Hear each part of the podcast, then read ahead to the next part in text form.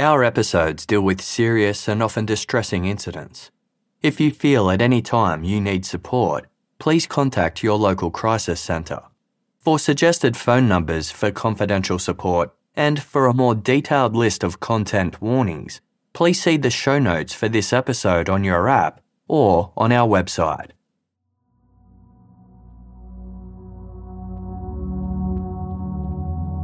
The morning of Tuesday, September 1, 2015, started out like any other for Lieutenant Charles Joseph Gliniewicz.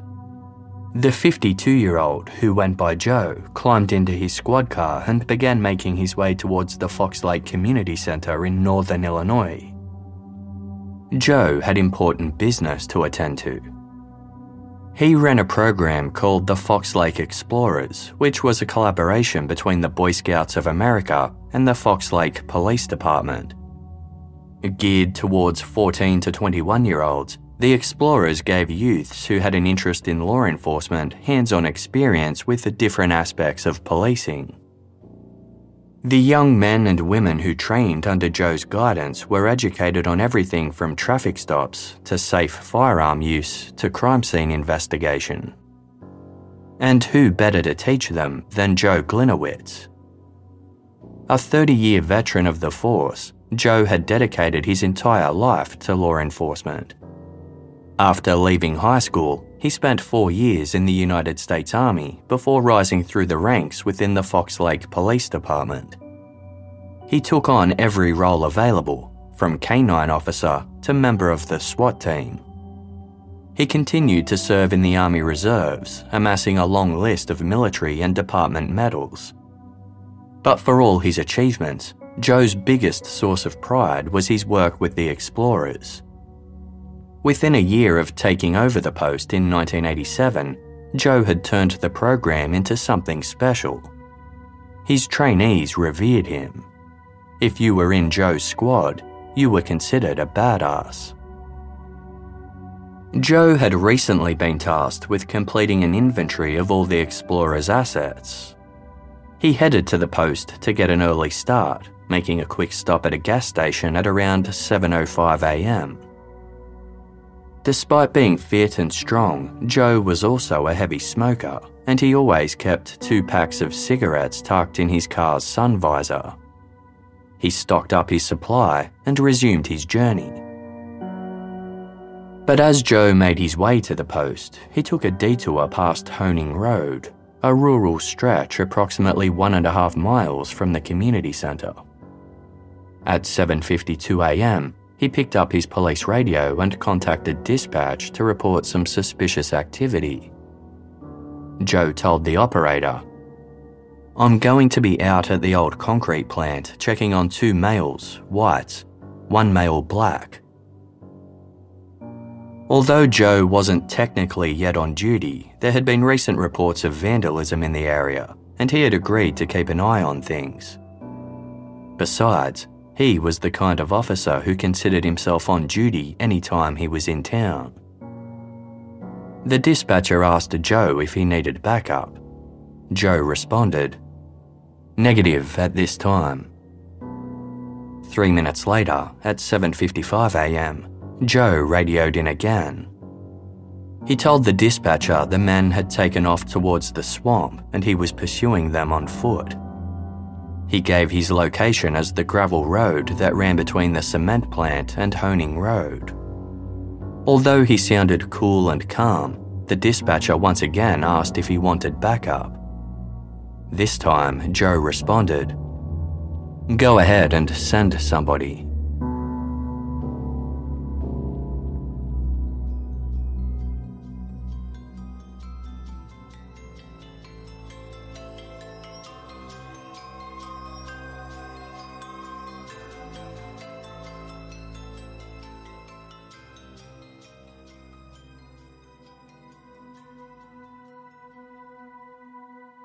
Three police cars were quickly dispatched to the area, arriving on Honing Road at 8.01 am.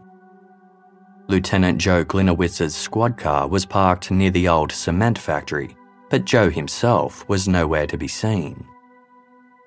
The backup officers headed into the surrounding woods and battled their way through the marshy bog and thick scrub. The scrub was dense with green vegetation, making it near impossible to see through. The dispatcher radioed Joe asking for his current status. There was no response. They radioed for a second time. Still nothing. The dispatcher asked the other officers. Fox Lake units on Honing, check status on 6740. One officer responded, We don't have him right now. We're looking for him.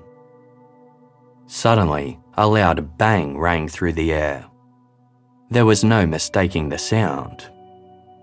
It was a gunshot. The officers charged further into the woods towards the swamp, trying to follow the direction of the noise. The dispatcher continually tried to radio Joe, but to no avail. Calls were placed to Joe's cell phone, but those too went unanswered. The minutes ticked by as the officers battled onwards.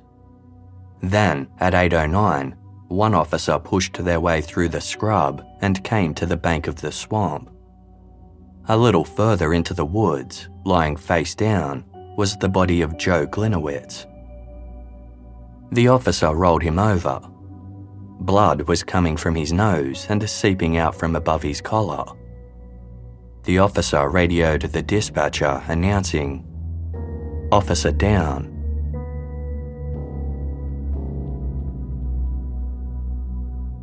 It was a devastating sight for the first responding officers. One in particular became overwhelmed with emotion, touching Joe's hand and wailing. Why, Joe? Why? Joe. No, no, no. Another said, He's gone. Get your gun out and call out anything you see. Joe Gliniewicz had been shot twice. The first bullet struck him in the right hip where he kept his mobile phone.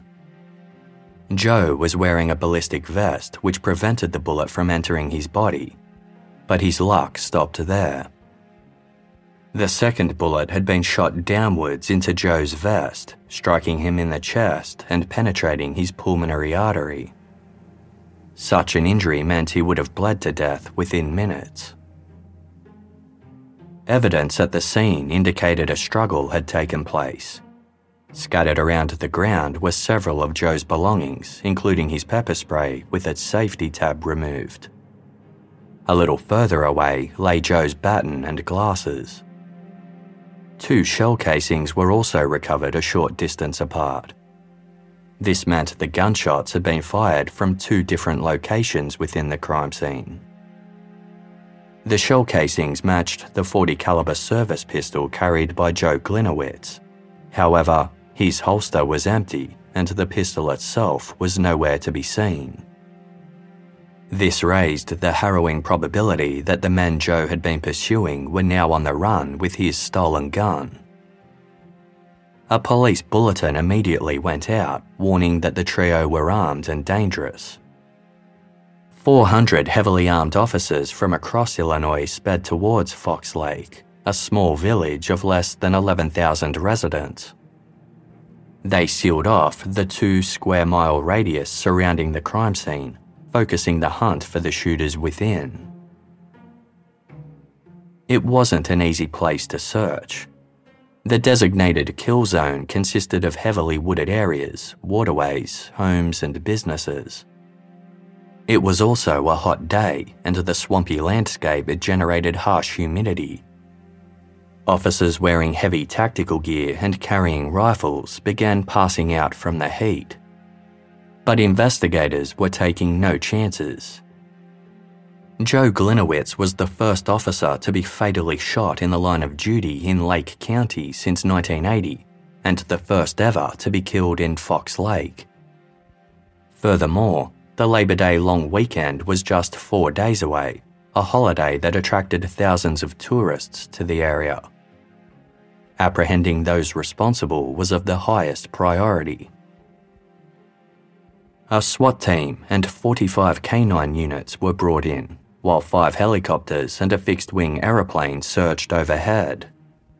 Some businesses were closed while schools were put on lockdown. The local trains were stopped and residents were urged to stay indoors. One sniffer dog successfully picked up a scent. It was followed until the scent was lost with no discoveries. Word of what happened spread quickly in the close knit community. Lieutenant Joe Gliniewicz was somewhat of a local celebrity, known for his trademark outfit consisting of fatigues, combat boots, and military hat. Combined with his tattooed, muscly arms and tough persona, he'd earned the nickname of G.I. Joe. Residents were shocked to learn that G.I. Joe, of all people, had been gunned down. But none were as shocked as Melody Gliniewicz, Joe's wife of 26 years. When she was delivered the news by Mayor Donny Schmit, Melody collapsed and became physically ill. Mayor Schmit told CNN, The wail that went out of her mouth then will stay with me forever.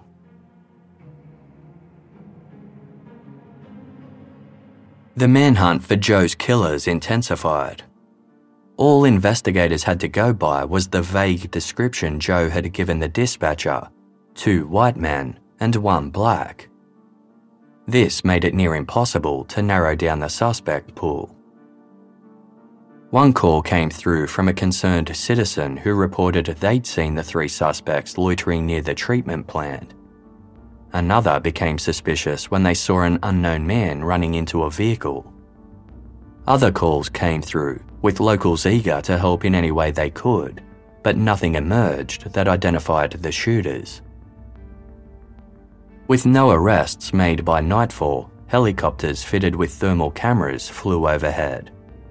Police obtained dashcam footage from a truck driver who was in the area around the time of the shooting, as well as recordings from traffic cameras and security footage from a local homeowner. The footage was examined, but no immediate leads emerged. The search resumed at first light on Wednesday morning.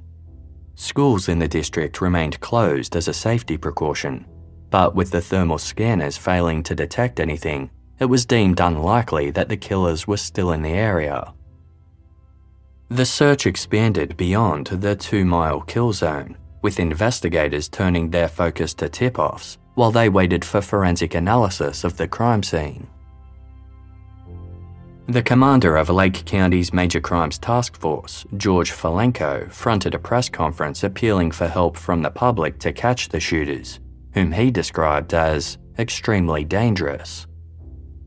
He urged residents to remain vigilant, saying, All it takes is one tip or one good lead to break a case wide open.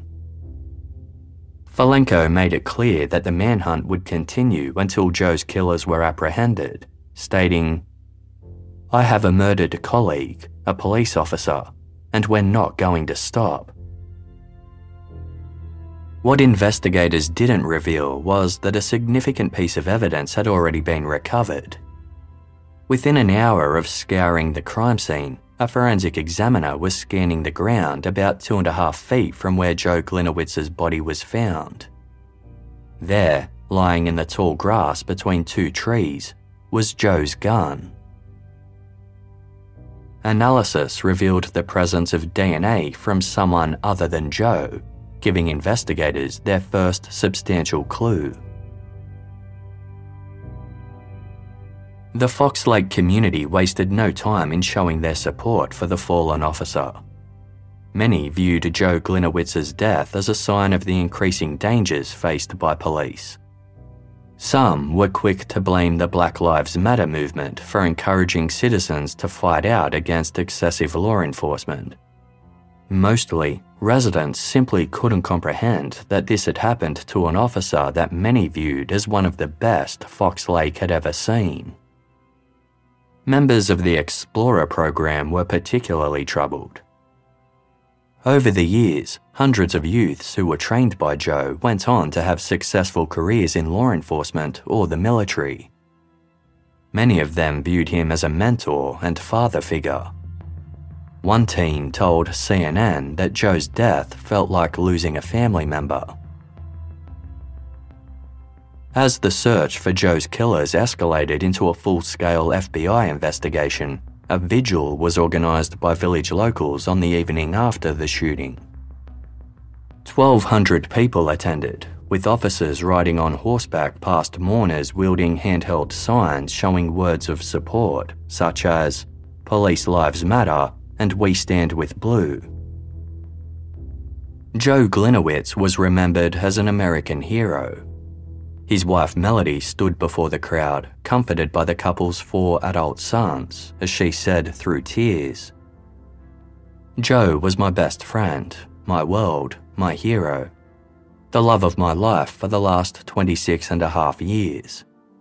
He was the most wonderful, caring, and loving father to our boys. My world got a little bit smaller with his passing, and he will truly be missed by all of us. The former police chief, Michael Behan, who had spent 30 years working alongside Joe, delivered a poem he wrote in his comrade's honour.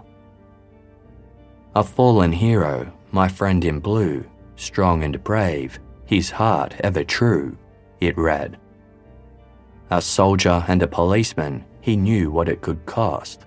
Tonight, a piece of America we have lost. Later that evening, at around 9:30 p.m., 30-year-old nanny Kristen Kiefer called police to report a bizarre incident.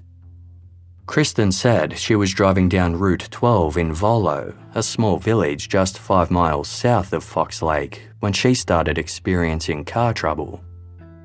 Kristen pulled over on the side of the road and stepped outside with a flashlight to see what was going on. Suddenly, two men wearing hoodies appeared out of nowhere. One was white and one was black. They asked Kristen if she was heading to Wisconsin, 130 miles away, and if they could get a ride. They then tried to steal her car. Kristen managed to jump back inside her vehicle and lock the doors. As she dialed 911, the two men fled into the cornfields at the back of a nearby garden centre. For investigators on the Gliniewicz case, this was a major breakthrough. Nearly 100 members of law enforcement quickly descended on the area, setting up a roadblock around the search perimeter. Thermally equipped helicopters scanned overhead as 11 canine units aided the ground search. One dog soon picked up a scent.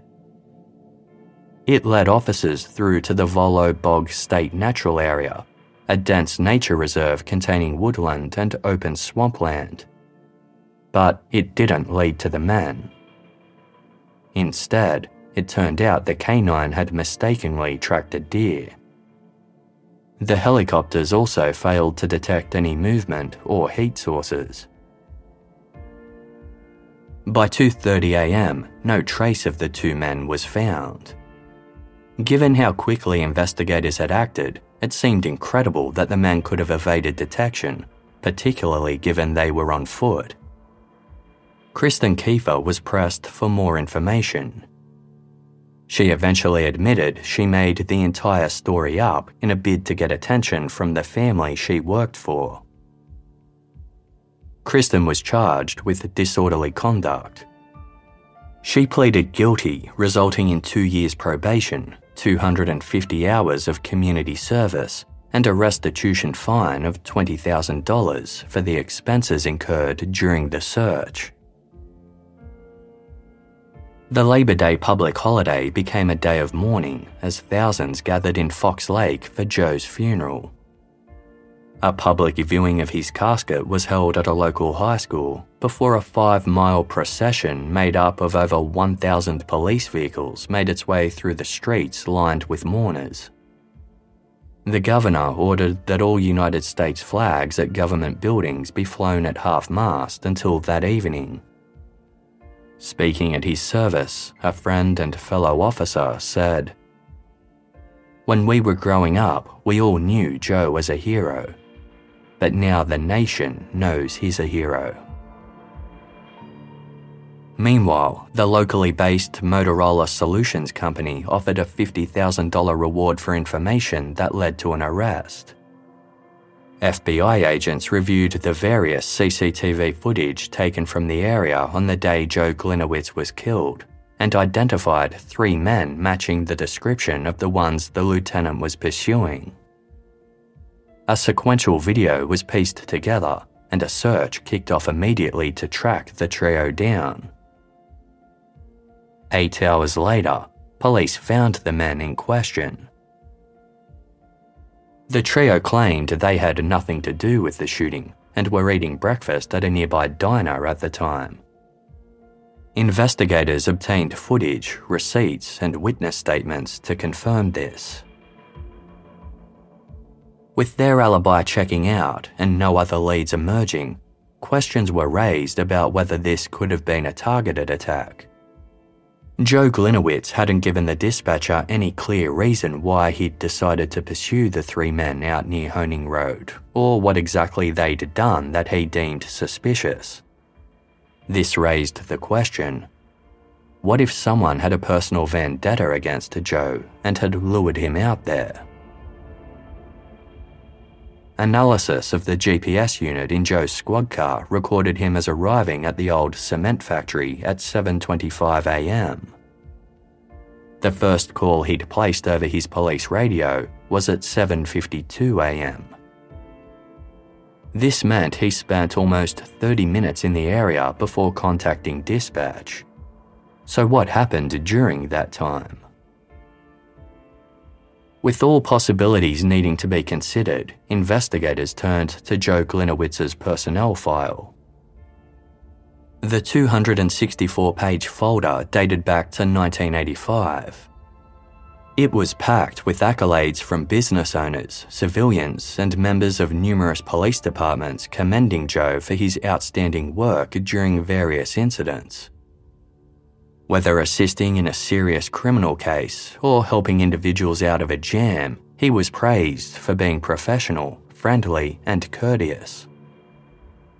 For the sensitive way Joe dealt with a victim's family, one police chief said, Compassion and understanding are not something that can be taught in a classroom or learned in a textbook. One couple described the lengths Joe went to to help them when their car broke down, writing, Patrolman Gliniewicz is a perfect example of a gentleman. But as investigators combed through every page, it became clear that all was not as it seemed.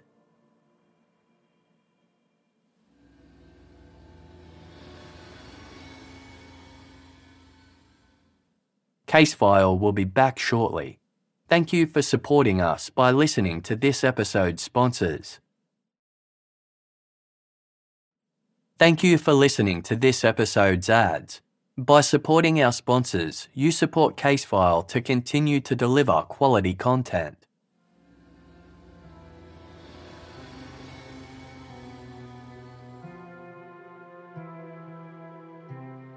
For all the praise he received, Lieutenant Joe Gliniewicz's professional record was far from untarnished. Back in May of 1998, a Lake County Sheriff's deputy was driving down Route 49 when they found a pickup truck idling on the side of the highway. Joe Gliniewicz was behind the wheel, passed out drunk with his foot pressed down on the accelerator. Oil was leaking from the engine, the deputy tried to wake Joe, but he wouldn't budge. It wasn't the first time something like this had happened. The deputy called a Fox Lake police detective who came to collect Joe and organised to have his truck towed. The next morning, Joe couldn't remember a thing. Unable to recall where he left his truck, he reported it stolen, only to learn the truth about what had happened. When questioned by his superiors, Joe claimed that he'd worked a long day before playing volleyball after his shift. He'd drunk six beers and several shots, causing him to black out. Several months later, Joe failed to report to work after a night out drinking, a decision that cost him a two day unpaid suspension. Joe admitted he had a drinking problem, but assured the police chief that he was handling it. The next few years were relatively uneventful, save for a few warnings about being late or failing to report for duty. Then, in 2000, an officer named Denise was appointed to help Joe run the explorer's post. Denise had joined the force in the 90s, making her the only woman in the all male Fox Lake PD. Denise loved her job, but before long, Joe began making her feel uncomfortable. He demanded that she wear a tighter uniform and ordered that she accompany him to the bathroom while he urinated. On Valentine's Day of 2000, Joe told Denise to meet him at a hotel. There, he gave her a box of chocolates and began rubbing her shoulders. Joe allegedly told Denise there was a lieutenant on the squad who didn't like female officers.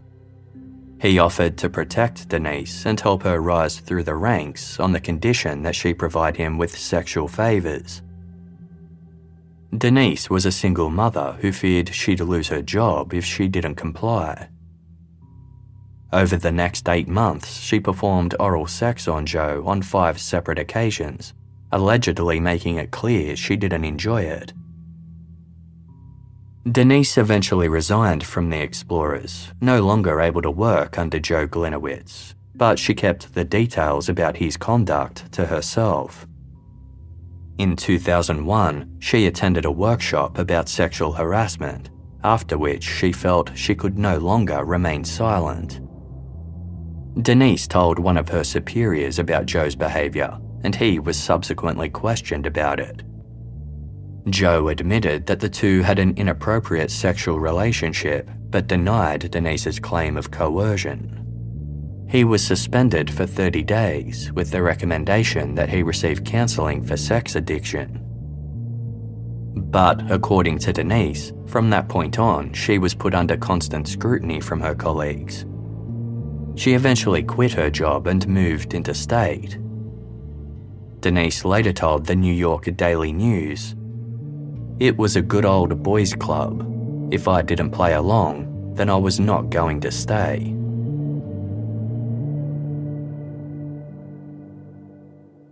In 2005, Denise filed a lawsuit against the Fox Lake PD. It was ultimately thrown out when she failed to meet court requirements. Regardless, it cost the village tens of thousands of dollars in legal fees. Meanwhile, Joe Gliniewicz continued to rise through the ranks and was eventually promoted from sergeant to lieutenant. Denise wasn't the only one embittered by this. In 2009, the then mayor of Fox Lake, Cindy Irwin, received a two page anonymous letter that started We, the members of the Fox Lake Police Department, wish to inform you of certain situations which have occurred and require attention. The letter complained that morale within the department was at an all time low, due in part to the ongoing reprehensible misconduct by Lieutenant Joe Gliniewicz. In addition to Denise's claims, a police dispatcher complained that Joe had sexually harassed and threatened her. Other personnel had seen Joe out and about with different women who weren't his wife. Various complaints had been made by women who claimed Joe had inappropriately groped their breasts during work Christmas parties. According to the letter, Joe's drinking was still an ongoing problem. Security guards at various establishments around the village had complained that Joe was becoming a nuisance and overstaying his welcome. There had been several instances where bouncers had to escort him out for being too intoxicated. He'd also allegedly failed to pay a bar tab of more than $300. Then there was the abuse of power. Joe had reportedly used a gift certificate that was donated to the police department to get a tattoo while on duty. He'd also used his squad car to take his family on interstate holidays. As for the explorers, the letter complained that Joe was seriously breaching protocols. He'd given trainees unsupervised access to the police department, allowed them to operate department vehicles, and permitted them to wear official garments that misrepresented them as actual police officers. According to the letter, complaints regarding these issues and many others had been made to the then Chief of Police, Michael Behan, but nothing had been done. It was well known that Behan and Joe Gliniewicz were close friends. The anonymous group concluded Chief Behan's head in the sand attitude to dealing with Lieutenant Gliniewicz can no longer go on. It is our sincere hope that you will address this matter. We can no longer stand by and watch Lieutenant Gliniewicz violate the rules and regulations, policies and procedures, and remain silent. If action wasn't taken, the group warned they'd have no choice but to contact the media or escalate the issue to the relevant investigative agency.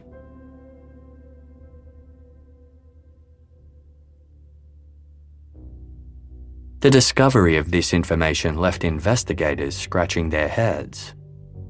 These records provided a stark contrast to the glowing reputation Joe Gliniewicz had so far been memorialised for.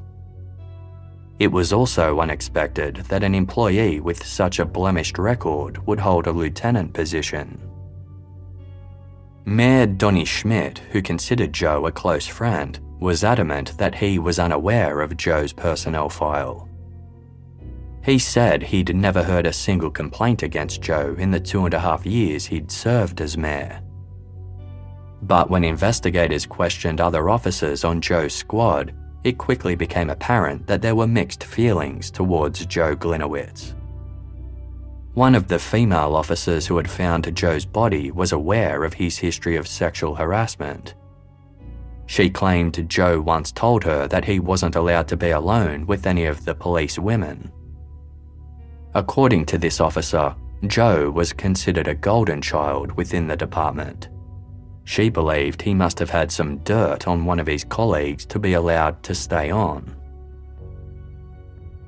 With Joe's unsavoury history coming to light, it put extra weight on the possibility that he could have been killed by someone seeking vengeance.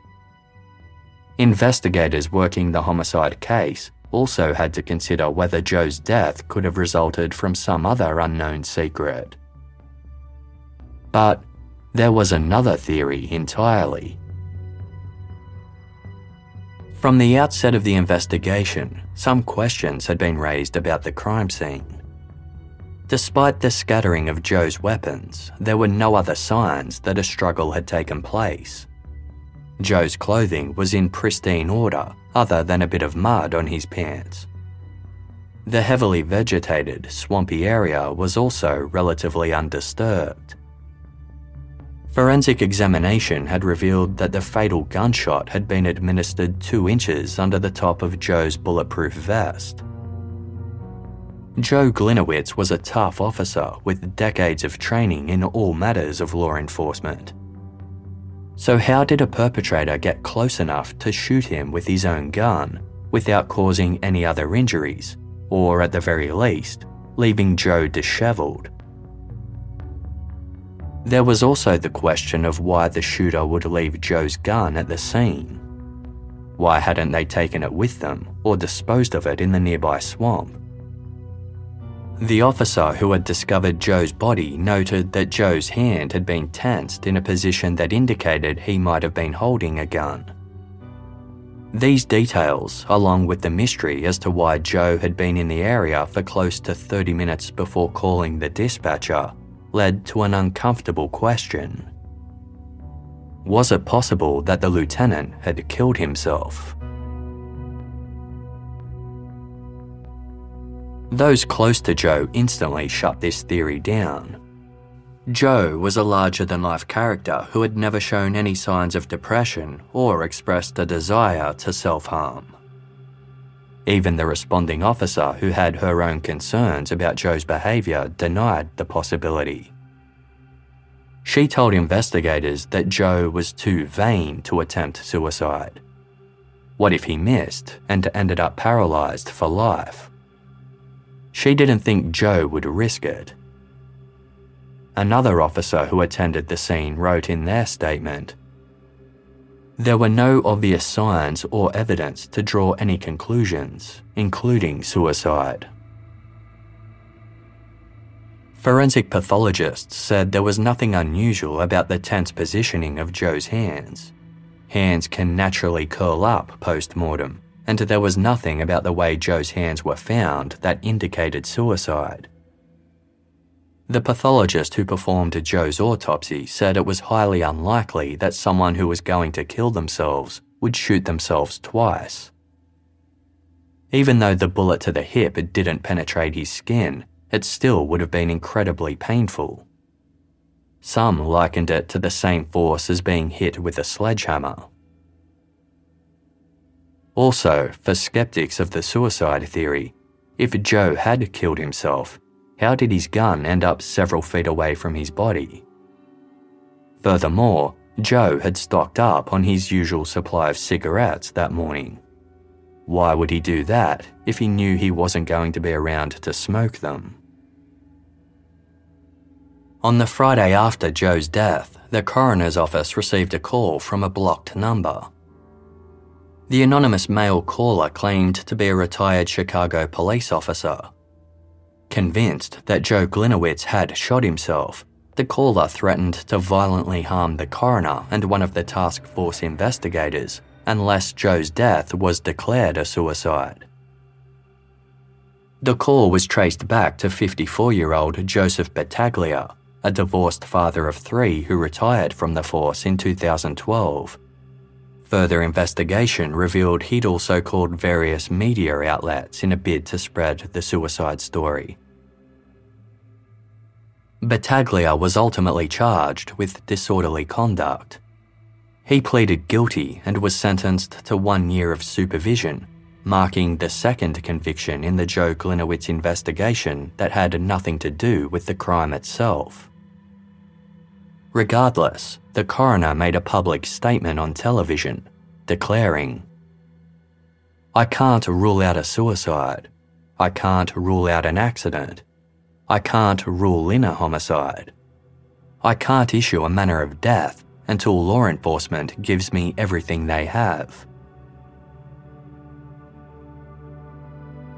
The Gliniewicz family was outraged at the implication. According to them, Joe had never had a single suicidal thought in his life. Joe had been set to retire in the months leading up to his death, but had recently applied for various police chief positions. The fact that he was planning for the future proved to them that he wasn't planning to take his own life. Joe's wife, Melody, told Crime Watch Daily there were things that were happening in our life that people who were going to commit suicide would never do. We lived for these things. She said she wholeheartedly believed that her husband was murdered. The Gliniewicz family called the suicide allegations disrespectful, hurtful, and irresponsible. They, along with the investigators, slammed the coroner for his statement with the release of sensitive information putting the entire case at risk. Joe's son, DJ, told the Arlington Heights Daily Herald I know my father, my family knows my father, and his closest friends know him well.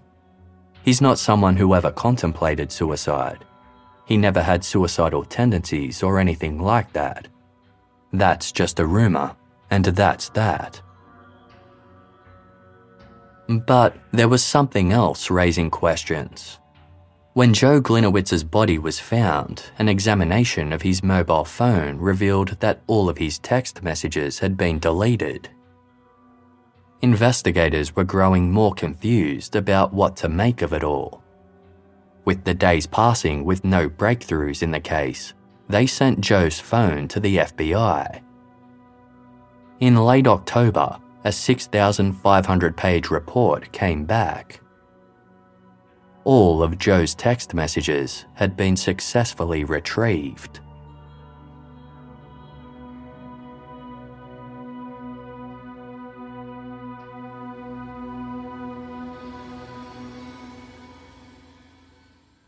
Casefile will be back shortly. Thank you for supporting us by listening to this episode's sponsors. Thank you for listening to this episode's ads. By supporting our sponsors, you support Casefile to continue to deliver quality content.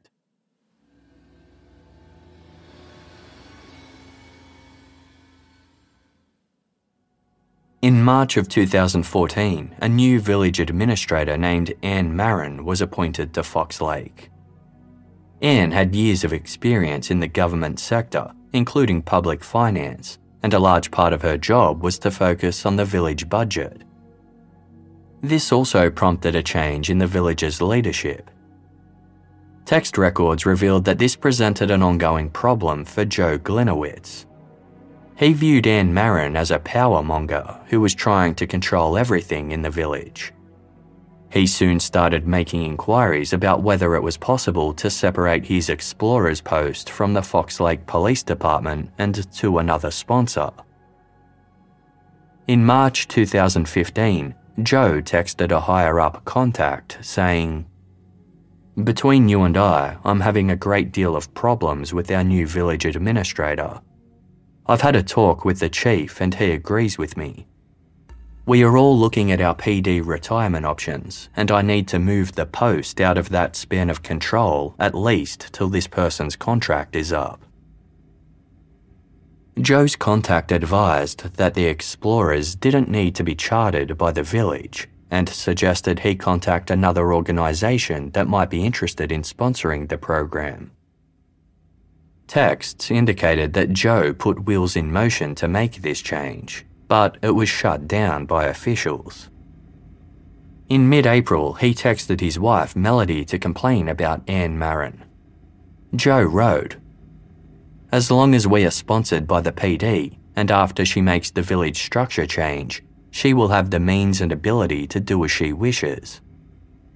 Melody responded, Maybe we need to hide the funds somehow.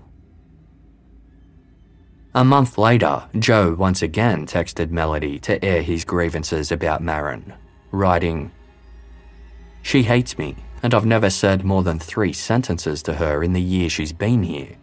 She hates the Explorer program and is crawling up my ass. If she gets a hold of the checking account, I'm pretty well fucked. Melody responded, Hopefully, she decides to get a couple of drinks in her and she gets a DUI. Joe texted back Trust me, I've thought through many scenarios, from planting things to Volo Bog. For investigators, these text messages raised some serious concerns. When they'd first searched Joe Gliniewicz's desk following his death, they found a small package of cocaine in an unmarked evidence bag. It couldn't be linked to any active case. With the Joe's talk of planting things, investigators wondered if he intended to use this against Anne Marin. But this wasn't quite as concerning as Joe's mention of the Volo Bog. The natural area just four miles south of Fox Lake contained an extensive system of waterways known as the Chain O'Lakes. Joe's reference raised the question of whether he was referring to the bog as a potential dumping ground for a body. This wasn't a far fetched possibility. Investigators extracted a private Facebook conversation between Joe and another woman in which Joe said he was being forced to retire by the village administrator. He wrote, Work has been a living hell the last two months. Close to entertaining a meeting with a mutual acquaintance of ours with the word white in their nickname. Investigators believed they knew exactly who Joe was referring to, a high ranking member of an outlaw motorcycle gang. They questioned the woman Joe was messaging. She confirmed that Joe discussed the possibility of hiring someone to conduct a hit. A meeting was arranged between law enforcement and the gang member thought to be the person referred to as White. White admitted he was familiar with Lieutenant Joe Gliniewicz, but firmly denied that Joe had ever approached him about a contract killing. When Anne Marin was told about the recovered text messages, she was astonished. Her conversations with Joe had always been pleasant, and she had no reason to think there was any bad blood between them. Investigators could find no further evidence to suggest that Joe had seriously considered hiring a hitman to remove Marin from the equation. It was possible his comments were just distasteful attempts at dark humour. Regardless, Joe's intense dislike for the new village administrator raised the obvious question what was he trying to hide? As a police lieutenant, Joe Gliniewicz received an annual salary of $96,000. However, photos posted to his social media accounts suggested he lived a more lavish lifestyle than his salary would support, with vacations to Hawaii and frequent dinners at upscale restaurants. Text messages recovered from Joe's phone indicated exactly where this money was coming from. On June 22, 2015, Joe messaged his wife Melody to say, Used the Explorer account for flight, $624.70. It can wait for a while. Their account is sitting at 3000 ish now. A few days later, a frantic Joe texted his son DJ about unidentified expenses totaling over $2,000. You are borrowing from that other account, Joe wrote. When you get back, you'll have to start dumping money into that account, or you will be visiting me in jail. The next day, he texted DJ again, saying, I'm sticking my neck out there. He mentioned thousands of dollars he'd lent DJ to fix his truck and pay for a summer vacation. According to Joe, this meant there wasn't enough money left in the Explorer's account to pay for upcoming expenses. He needed DJ to pay the money back so that if anyone asked, he could explain that Explorer participants were given loans from time to time. Joe wrote, This village administrator hates me and the Explorer program. This situation right here would give her the means to crucify me if it were discovered. Shortly before Joe's death, Fox Lake Police Chief Michael Behan retired from the force pending an investigation into the department's handling of an unrelated incident. The change in leadership prompted a review of the department's procedures and equipment. On August 31, 2015, the day before Joe's death, Anne Marin paid a visit to the Explorer post. After a year and a half in the village administrator role, she still didn't know how much money the Explorer program brought in. For insurance purposes, she also needed an inventory of all the Explorer's assets. The clubhouse in the basement of the community centre was packed full of cardboard boxes. Looking through them, Marin was shocked to discover that they held official military gear including gas masks, bulletproof vests, combat boots, gun belts, and manuals on SWAT tactics and sniper training. This was the kind of equipment reserved for experienced police departments, not teenagers. In fact, some of the most bona fide police departments couldn't even get their hands on this type of gear. Marin approached Joe Gliniewicz and requested that he provide her with a full inventory by 2 pm that day. She told him, I want your invoices, your procurement, where your authorization came from. Joe responded, Yes, ma'am. He then texted former police chief Michael Behan. She has now demanded a complete inventory of Explorer Central and a financial report fuck my life. The truth was, it was impossible for Joe to provide Anne Marin with the documentation she had requested because he'd obtained the gear fraudulently. Joe had forged the chief's signature to obtain the gear from an army surplus program, knowing it wasn't supposed to be used with the explorers. But that wasn't all. A deep dive into Joe Gliniewicz's financial records revealed that for the past seven years, he had spent tens of thousands of dollars of the explorer's money to bankroll his own personal expenses. Joe had used the account to pay for everything from his mortgage to gym memberships to online pornography. He used it for travel expenses, coffee, and to pay over 400 restaurant bills. With all this new evidence coming to light, investigators had no doubt about it. Joe Gliniewicz feared his time was up. He likely believed he had two options be exposed for embezzling charitable funds, or go out a hero. If Joe was going to pull his plan off, he knew that everything needed to play out exactly like a regular day. Therefore, on the morning of September 1, 2015, he drove to the gas station to buy his usual supply of cigarettes before heading out to the area surrounding the old concrete factory. It was a location Joe knew well, having facilitated sniper training for the explorers out in the forested surroundings. He arrived at the site and spent the next 30 minutes staging a crime scene. It was something he'd done many times before as part of the Explorer program. He then radioed the dispatcher and fabricated the story about chasing three suspicious males. After calling for backup, he took his gun out of his holster and shot himself in the hip, knowing it wouldn't be fatal. The shot would have been incredibly painful, but necessary if anyone was going to believe his story.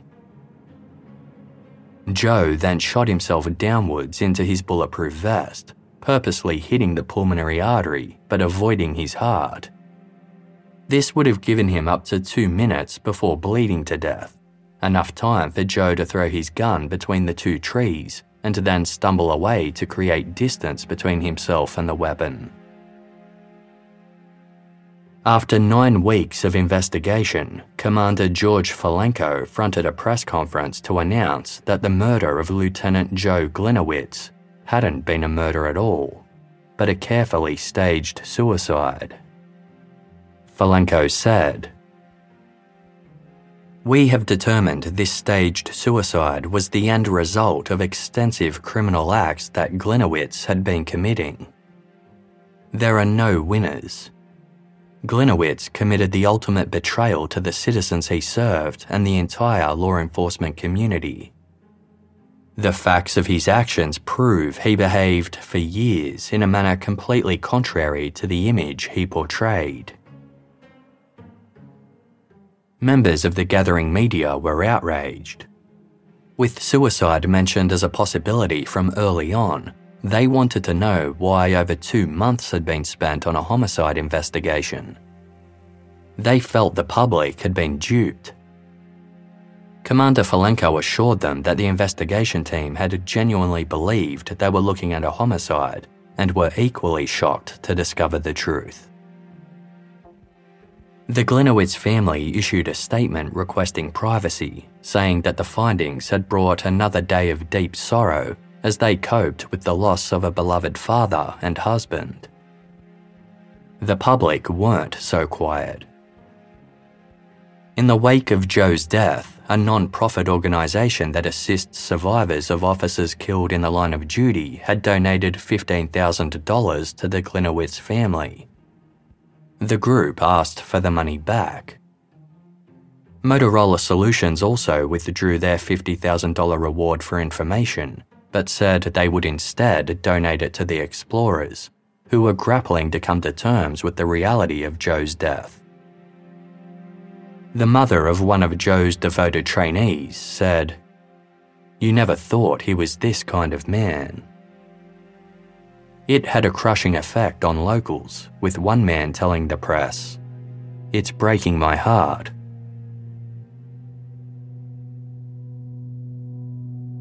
The mystery of Joe's death was over, but that didn't necessarily mean that the case was closed. From the text messages and other evidence, it was clear to investigators that Melody knew her husband was misappropriating the Explorer funds. Melody admitted that Joe sometimes took money from the explorer's account, but she insisted that those funds were always paid back. She said she had no idea that her husband was commingling funds and denied having any part in it. A forensic accountant failed to find a clear link to prove that Melody was directly responsible for any of the transactions. Regardless, in late January 2016, Melody was indicted on six counts, including money laundering and dispersing charitable funds without authority and for personal benefit. She was released after posting a $50,000 bond, with a statement released by her lawyer declaring Melody has suffered greatly over the past few months and continues to move her family forward after the emotionally traumatizing events of September 1, 2015. Considering Melody's cooperation with law enforcement, she is devastated by the decision to bring charges against her. Melody is a victim of her husband's secret actions and looks forward to her day in court to show the world her innocence. In February 2022, Melody Gliniewicz pleaded guilty to one felony count of deceptive practices in exchange for all other charges being dropped. However, she told the court, I want to make it clear I never took a cent from the Explorer Fund, no matter what's being reported. The judge sentenced her to 24 months of probation, saying there was no question as to her guilt. No charges were laid against Joe's son DJ, as it couldn't be ascertained that DJ knew the funds were stolen until after his father demanded he pay the money back. The state attorney said, This entire matter has been a sad and tragic saga for the village of Fox Lake. My hope is that we will be able to close this unfortunate chapter and move forward with ensuring a professional and transparent police department dedicated to the citizens of Fox Lake. After the truth about Joe's suicide was exposed, the Fox Lake Explorers temporarily disbanded. According to the Chicago Tribune, the program was revealed to have been so poorly mismanaged that some adult volunteers hadn't even undergone background checks or training. The military style approach and use of forceful weapons was also in direct violation of Boy Scout regulations, as was the fact that some trainees were sometimes paid to direct traffic and conduct security detailing. It was so problematic that it was easier to start the program from scratch than try to fix the issues. Many of the explorers who had trained under Joe Gliniewicz struggled to comprehend the truth about their revered leader. A young woman who had trained under Joe for six years told CNN, You don't know how to feel. You feel so pissed off and you feel so betrayed. You don't understand it. That makes it very difficult to miss him. But the explorers weren't the only ones who suffered. According to the Daily Herald, the hunt to find Joe's fake killers cost more than $300,000 in overtime and other costs. Joe's lie about one of his pseudo attackers being a black man also fueled ongoing racial tensions in the Fox Lake community, where black people were a minority. Local black resident Vernon Randolph III claimed that Joe Gliniewicz had been harassing him for a year due to his race. After Joe killed himself, investigators searched Vernon's house, took his DNA, and allegedly pointed a gun at his three year old child, actions that caused Vernon ongoing anxiety. He filed a federal lawsuit against the police department, claiming that Joe Gliniewicz put a target on his back and of his fellow African Americans.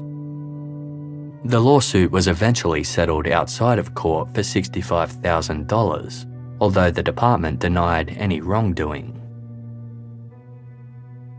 In the wake of Joe's death, a memorial had been established outside the Fox Lake Police Department with a banner displaying Joe's face along with the words, a hero remembered never dies. When the truth about his suicide was revealed, vandals quickly altered the sign, drawing an L on Joe's forehead and changing the words to read, A hero forgotten. Other signs in support of Joe were removed from around the village, with the words G.I. Joe changed to G.I. Joke. Commander George Filenko told CNN Joe Gliniewicz dishonoured what we all swore an oath to uphold. He betrayed not only our profession, but his entire community. It was the first time I could actually tell you in my entire career that I felt ashamed to be a police officer.